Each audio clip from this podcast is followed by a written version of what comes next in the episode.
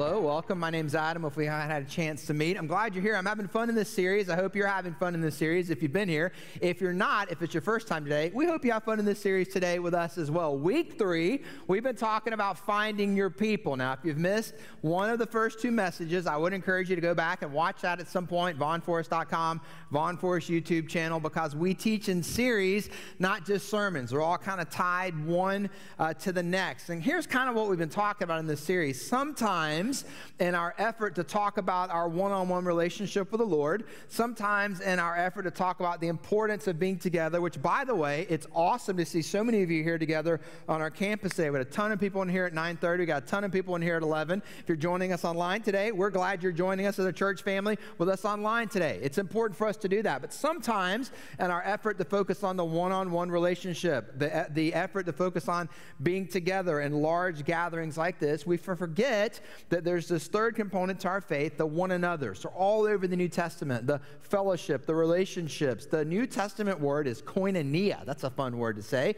The importance of having friends in our life that also walk with the Lord. And if we don't have those people in our life, life is going to be challenging. And the Lord never intended for you to get through this thing called life alone. That's why He gave us each other. And we've been talking about the importance of that in this series. Let me go ahead and kind of jump right in today. We're going to have some fun, a little different of a message. Let me give the title, and we'll talk about why we're doing it this way, all right? We are going to compare and contrast two different groups of friends today. The title is Job's Friends versus the paralytic's friends. All right, some message notes in your bulletin. Go ahead and get those out. All right, if you're in our campus, if you're joining us online, you can find your message notes inside the Vaughn Forest Church app or if you're on vaughnforest.com, you can click right here on the page and open those up. And if you look at the message notes, you're going to feel overwhelmed, right? There's a lot of blanks there. Take a deep breath. It's going to be okay. We'll get to those here in just a second. But we're going to compare and contrast two different groups of friends today. Job, Old Testament character, paralytic guy, we're going to see today. We find him in the New Testament. And both of them had a group of friends, and yet the way that their friends acted with them were totally different. And I think there's a lot there for us to see as it pertains to finding our people. So let me give you some observations, all right? Three big observations. I did not put these in your notes. Maybe you want to jot them down somewhere. Here's the first one Job and the paralytic were both in terrible situations. Let me think I can take about 60 seconds and summarize these. Maybe you've never heard of either of these two guys, right? Job is an entire book in the Old Testament, and it is really long. It's a super long book, and it tells a pretty unique account. Job is a very unique account in God's Word. You don't really see this pattern show up over and over in the Bible. It's pretty unique to Job. And here's kind of the situation God is pleased with Job, and Satan basically says to God one day, Well, of course you're pleased with Job. Of course he worships, worships you. You give him all this stuff, you bless him all the time. And if you removed those blessings from his life, I bet he would turn on you. The only reason he worships you is because of what you do for him. And God says, All right, well, I'll let you test him. Now, you can't kill him, but you can test him. And so, what you see through the book of Job is Job enduring this test that he loses everything. He loses his kids, he loses his wealth, he loses his health, but he doesn't die. It's a really terrible account. It's a really bad situation. That's Job. Now, if we get into the New Testament in Mark chapter 2, we meet a guy who's paralyzed. We don't really know why he's paralyzed, but some scholars think he might have actually done something, perhaps even sinful, that had led to him being paralyzed. That maybe he hadn't been paralyzed from birth. Now, we'll talk about that a little bit later in the message today, but needless to say, his terrible situation is that he's paralyzed. Job in the Old Testament, being afflicted, paralytic in the New Testament, he can't walk. Here's the second observation both had friends come to them, and that's a good thing.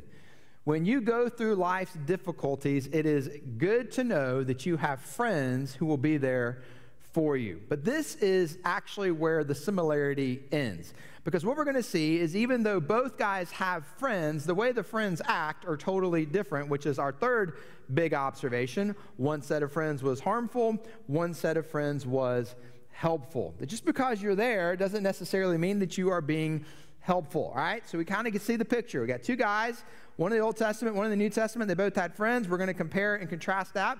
But let me give you two big ideas of why I chose to kind of do the message this way. And this is where we're going to get kind of practical. When it comes to finding your people, it is important to have friends like the paralytic had, not like Job had. So there you go. There's the big surprise, okay? Job's friends are not good. We're going to see that in the message today. The paralytic's friends are.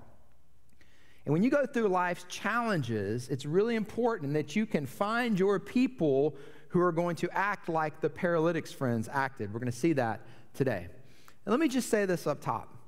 One of the most common things that I have observed over the years, my wife and I will celebrate our 20th wedding anniversary in January. I've been in full time ministry for 22 years. So I've just picked up on a few things along the way. Is that when people are going through really difficult circumstances, oftentimes the difference on how they get through that circumstance is nothing more than the people they were listening to. Morgan and I talk about this a lot. We've seen this play out over and over in marriages, Christian marriages. People who love Jesus, they're married, they're going through a difficult season in their marriage. And what we've observed over the years is that sometimes when a married couple is going through a difficult season, that the husband has godly friends, other men who walk with Jesus. The wife has godly friends, other ladies who walk with Jesus, and they spend time with these friends, and those friends give them good, godly counsel encouragement. It doesn't mean that all of the marriage's problems get solved overnight, but oftentimes it's that godly counsel and that godly encouragement that allows the married couple to kind of get their marriage back on track. And all these years later, they're still married. Not a perfect marriage, but they didn't quit on their marriage. Conversely, we've seen the same thing godly Christian couple, people who love Jesus, going through a difficult circumstance. The difference is the husband, his buddies don't walk with the Lord. The wife her girlfriends don't walk with the Lord. And they're spending time with these folks, and the guidance that they are getting is not biblical. It's not godly. It does not provide encouragement. And I can't tell you how many times we have observed that those marriages end. What was the difference? The voices they were listening to. The two couples can go through the exact same situation. One couple has their people, people who walk with Jesus to help them get through it. The other couple doesn't have their people the people they have aren't pointing them towards God's ways, the marriage ends. It doesn't have to be that way with marriage, it could be that way in any area of your life whether it's parenting, career, finances, health, whatever area of life you're in where you're facing a challenge, the people that you have that are guiding you through that oftentimes make the difference on how you come out on the other side. So when it comes to life's challenges, we need to have friends like the paralytic had. And then here's the second big idea. When it comes to being a friend, it's important to be like the friends of the paralytic not like the friends of Job. So this message has two applications. The series is called Find Your People. So we're going to talk about the importance of making sure you have these kind of people in your life. But we tell our kids this, right? What do we tell our kids? If you want to make friends, you've got to be a friend. Church, this message matters for those of us as well who are called to be friends that you're going to have friends in your life, perhaps even friends here in this church, that are going to go through difficult things. And when they do, what we're going to see from the message today is that we are called to be friends like the friends of the paralytic and not fall into the trap of being friends like Job's friends. So look at your message notes. Let me tell you how we formatted this today. Okay, what we're going to do is we're going to go through and I'm going to point out three differences between the two friends. We are comparing and contrasting, okay? We're going to see three differences. Here's how Job's friends handled this situation. Here's how the paralytic's friends handled the situation. And then each difference has an application. The goal of pointing out the differences isn't just to learn the differences. The goal of pointing out the differences is to lead us to the application for what? For the two things I just talked about. Applying how we find these people in our lives, applying how we can be that person for others in their lives. All right, here we go. First difference. Hopefully you're taking notes today. You can jot this down. Job's friends blamed him for his circumstances. They blamed him for his circumstances. Now, I told you a minute ago what Job was going through and why he was going through it. But in his friend's mind, there's three of them. I'm not going to give you their names because they're kind of confusing and we would start chasing rabbits on their names, okay? So let's stick with me here for a second, okay? In their way of thinking, Job could not have been facing what he was facing unless he had done something to deserve it. Job must have done something wrong, and now God is punishing him. That's good old fashioned karma. Now, the word karma doesn't pop up in the book of Job, but there's still a lot of people who think that way today.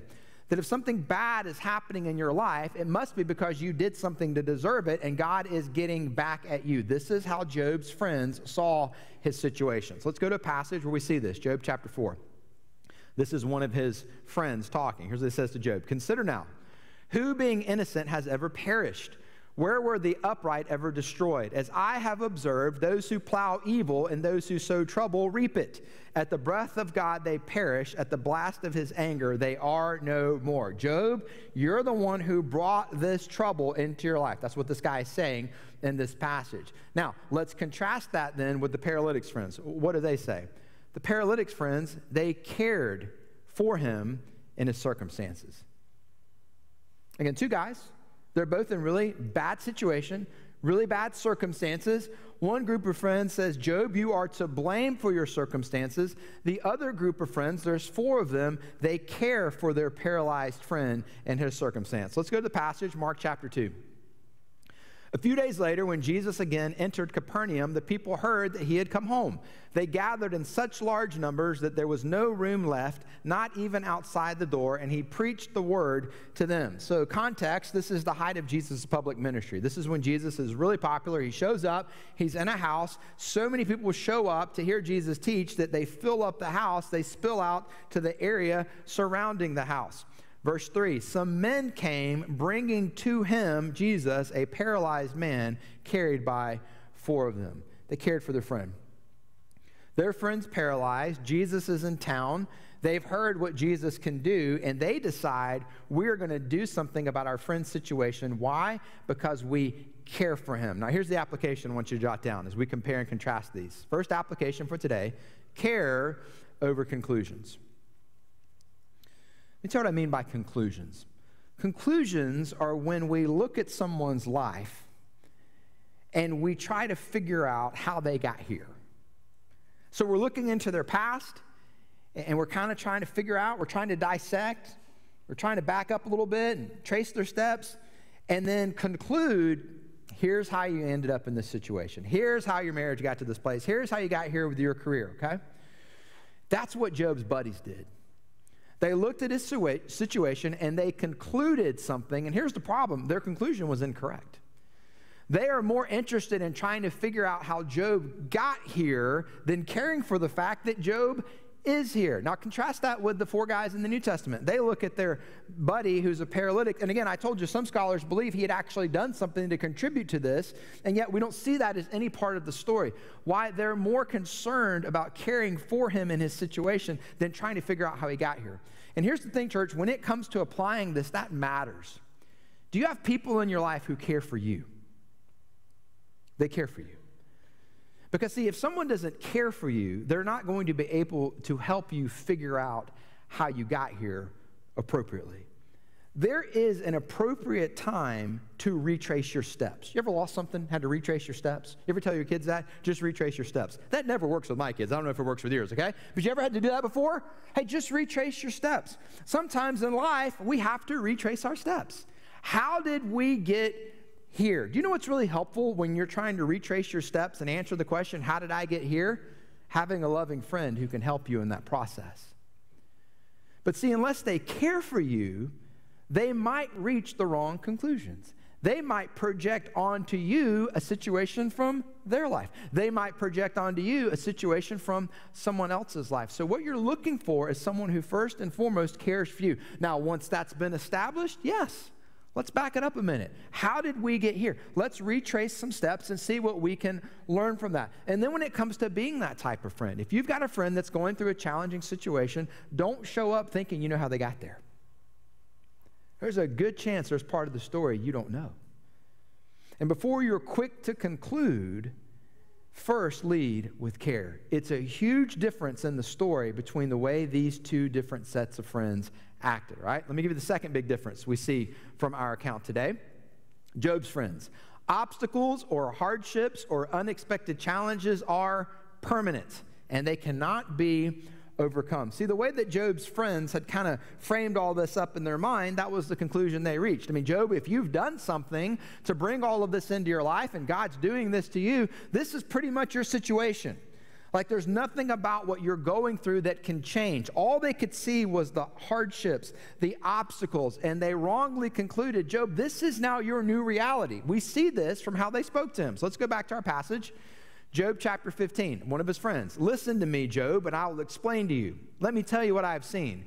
what the wise have declared, hiding nothing received from their ancestors, to whom alone the land was given when no foreigners moved among them.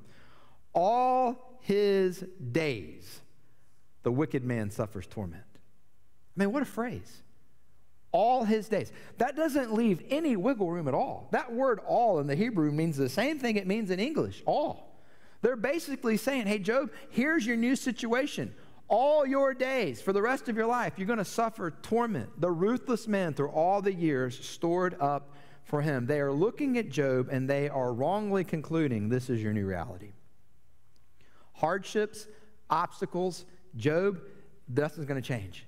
You brought this into your life, and now this is what you're going to have to deal with for the rest of your days. Now let's contrast that to the paralytics, friends. Okay, look what they said. Obstacles or hardships or unexpected challenges are temporary, and they can be overcome. It's just a totally different way of looking at things. I mean, to start with, the guy's paralyzed. I mean, that's a pretty big obstacle. And some people would have looked at someone who's paralyzed and, well, I guess that's just your reality. I mean, I guess that's just permanent. That's a pretty big hardship. That's a pretty big obstacle to overcome. And yet his friends didn't look at it that way. For some reason, they saw something here that was temporary in nature and that could be overcome. So let's go to the passage as we see how they did this. Mark chapter 2, verse 4.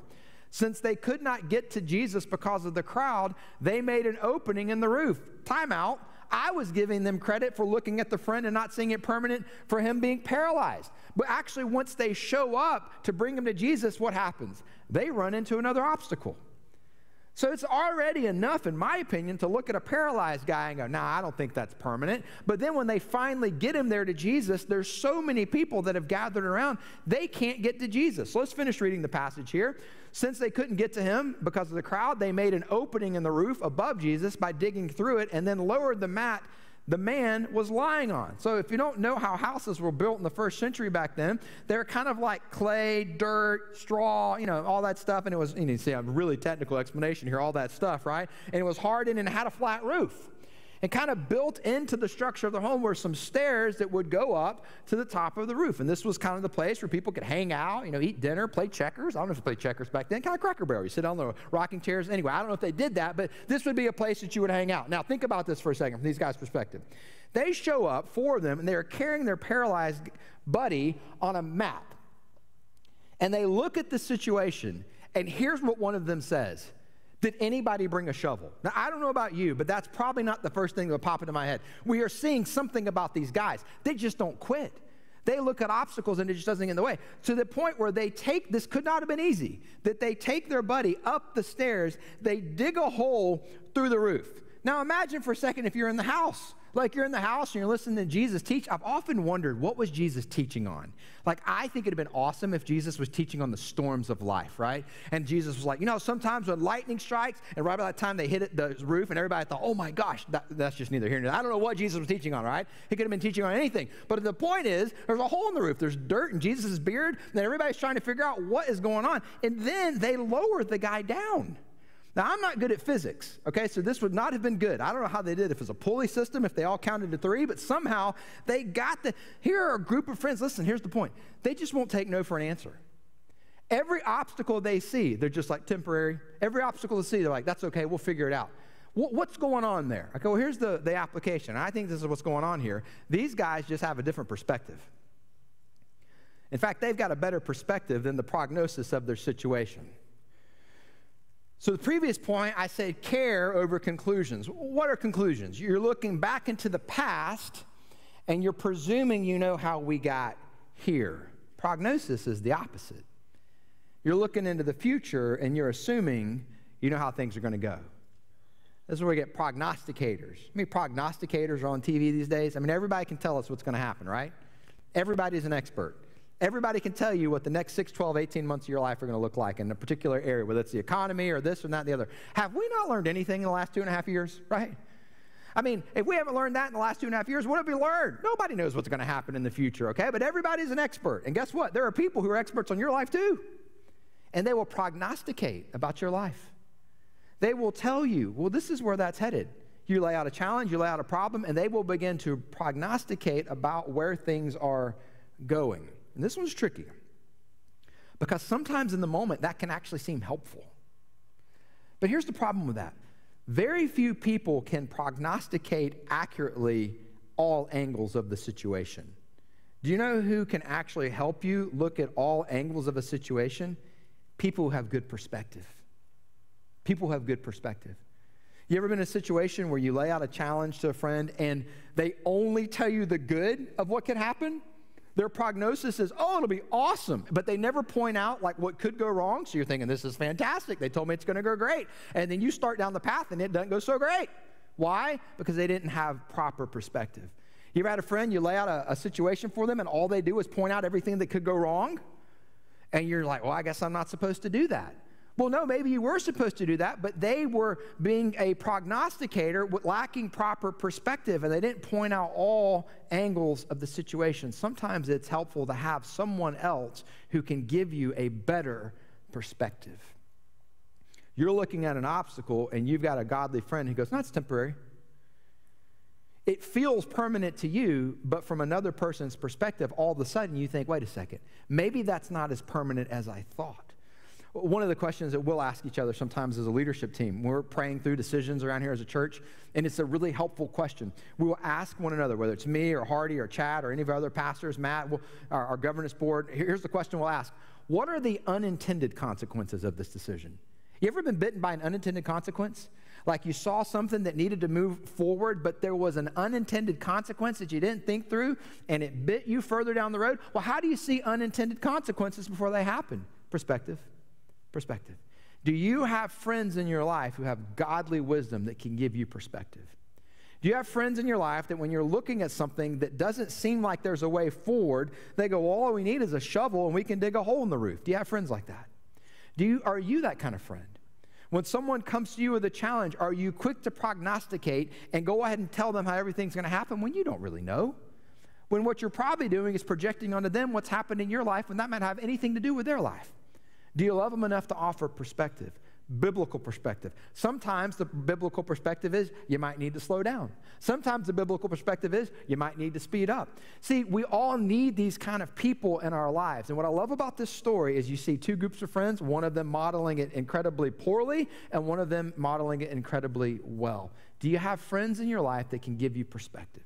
Do you have friends in your life that can help you see things another way? That's a really powerful thing when you're seeing a situation one way and all of a sudden someone who loves Jesus gives you a different way of looking at a challenge. It's a gift. And if you don't have people in your life that can do that, you're missing out, right? Third application, third difference rather. We'll get to the application here in a second. We got to talk about the difference first, okay? Job's friends. Turn on God. Look what he did to you. This is basically the theme of Job. Is they're trying to get Job to just own what he did. Like, Job, if you'll just own what you did, this can all be over.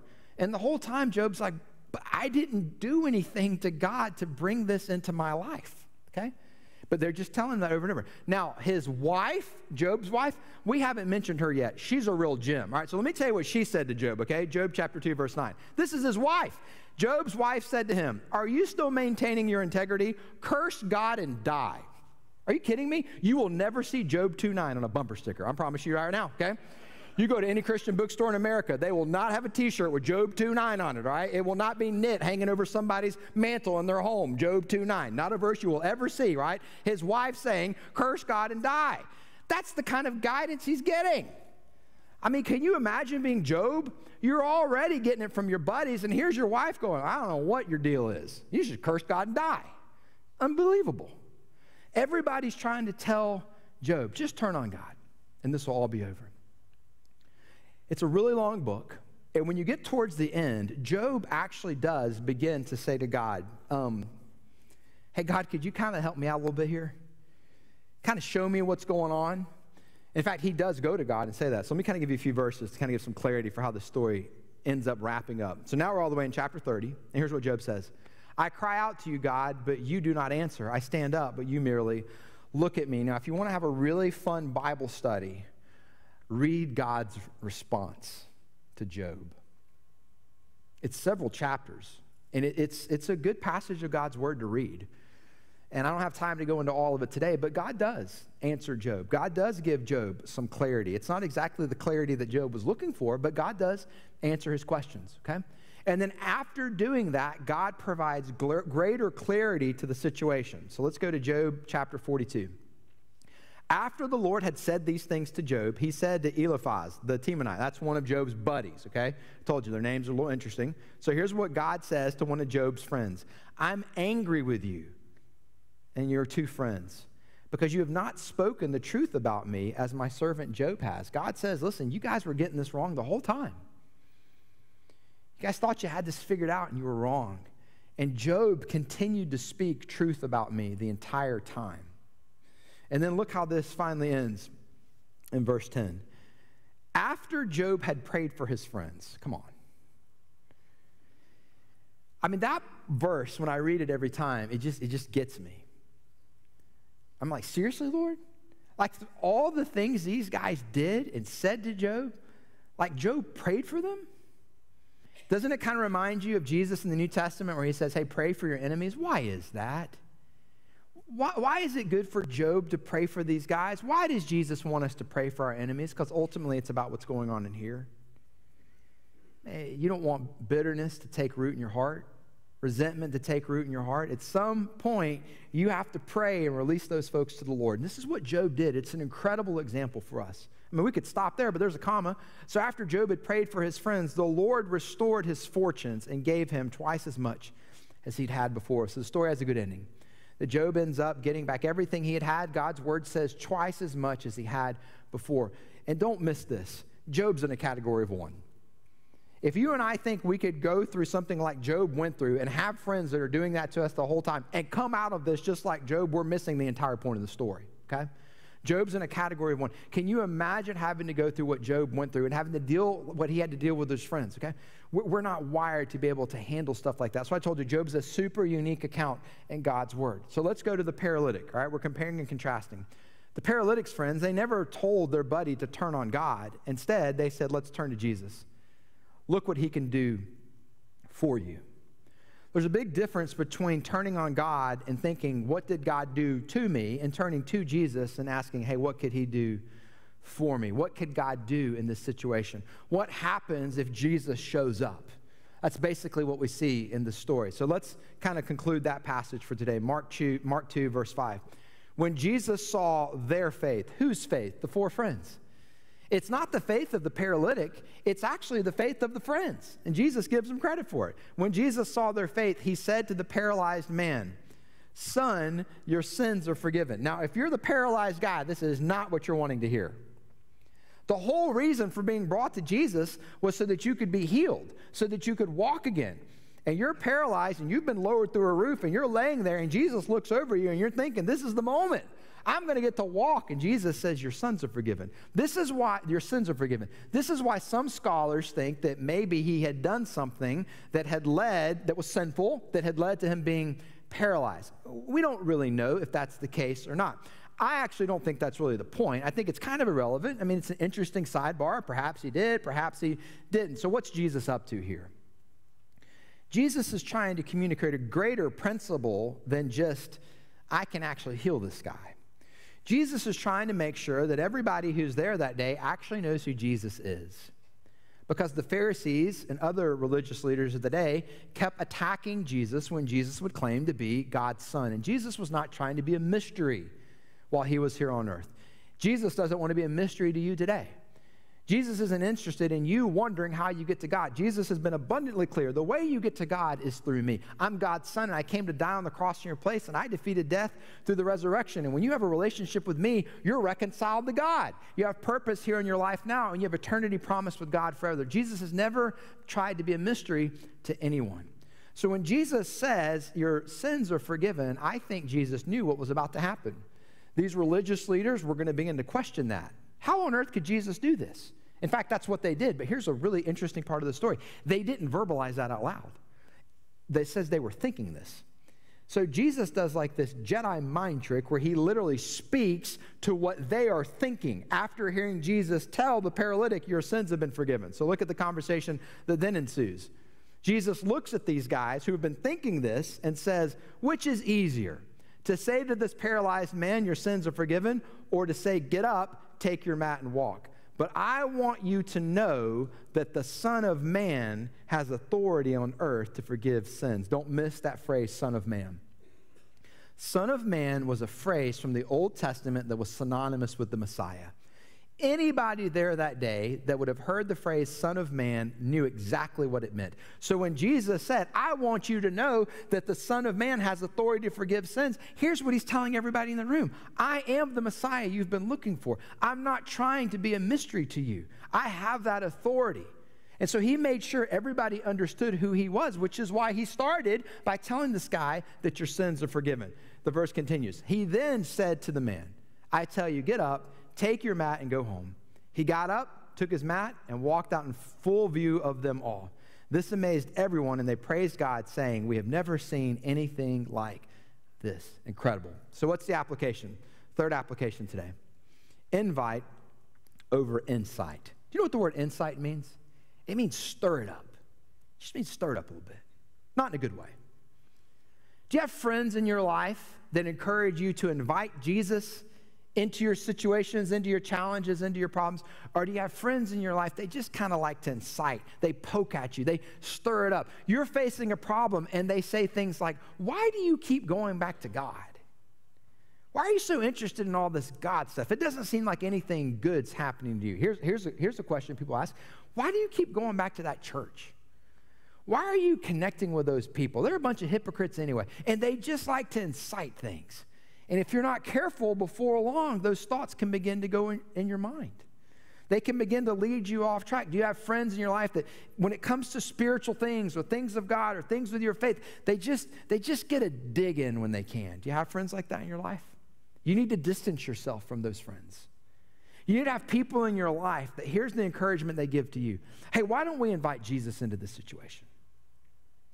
You're facing a problem, you're facing a challenge, you're not sure what to do. You've got to have friends in your life. And listen, I know this sounds counterintuitive, but you're going to have to have friends in your life who literally remind you to invite Jesus into the situation.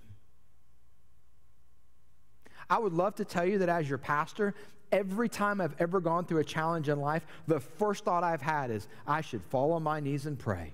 I'd be lying to you if I told you that that when I've gone through some really difficult things in my life, the emotions of it are so real that I can't see straight.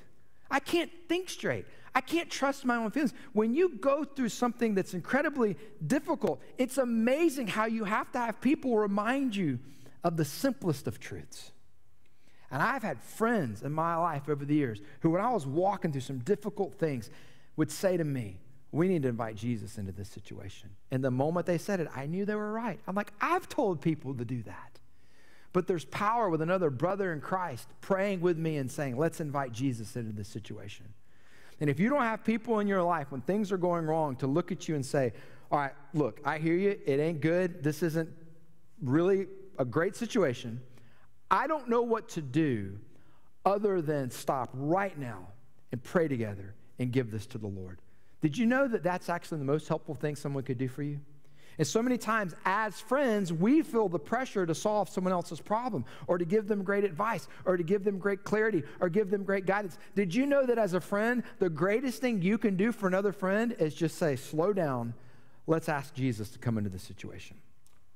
He's the only one that can bear the weight of this burden anyway. Let's just go ahead and give it to him. Let's invite Jesus into this because who knows what can happen once he shows up. See, when we invite Jesus into situations, it's not like we're making Jesus aware of the situation. Jesus was already fully aware of what's going on. But when we invite Jesus into the situation, here's what we're reminded of it's his strength at work that matters, not ours. Here's what we're reminded of. I said this at Easter two years ago. Because Jesus walked out of the tomb on that first resurrection Sunday, we live in a world where impossible no longer exists. Don't tell me what can't happen. Because Jesus walked out of a tomb. And when you invite a resurrected Savior into your scenario, let me tell you what's up. Impossible no longer exists. But so many times we try to solve it. So many times we try to move forward without Him. And so many times, here's the key we're trying to figure this out on our own, and we don't have the people around us with those simple reminders. Hey, we need to invite Jesus into this. Would you bow your head with me this morning as we pray together? And what I want to do this morning as we pray together is I want to invite Jesus into your situation. I know that when we gather here every single week, everybody's got a lot of things going on. And if you got a lot of things going on this morning, I want you to be encouraged. You're not alone. That what unites us is actually common struggles, common pain, common hardships. And so many times we just forget to invite Jesus into that situation. And so, Jesus, as we come to you this morning, that's my prayer. In a room like this, there's hundreds of challenges, problems, heartaches, circumstances that your people are walking through. So, together this morning, collectively, corporately, as a church family, we want to declare that we need you in our situations, that we need your strength in our circumstances, that we don't want to try to figure this out on our own. Because we believe that when you walk into the room, a paralyzed man can get up and walk out of that room. Jesus, we believe that when you get involved in the details of what's going on, it changes moving forward. And we're not going to limit what you can do because of our lack of belief. And Lord, for many of us, sometimes that's just the honest declaration that we need a friend to remind us of that. So, Lord, if we don't have those people in our lives, point us in that direction. Help us to make friends at this church. Lord, help us to be that type of friend for others. And we pray all this in Jesus' name. Amen.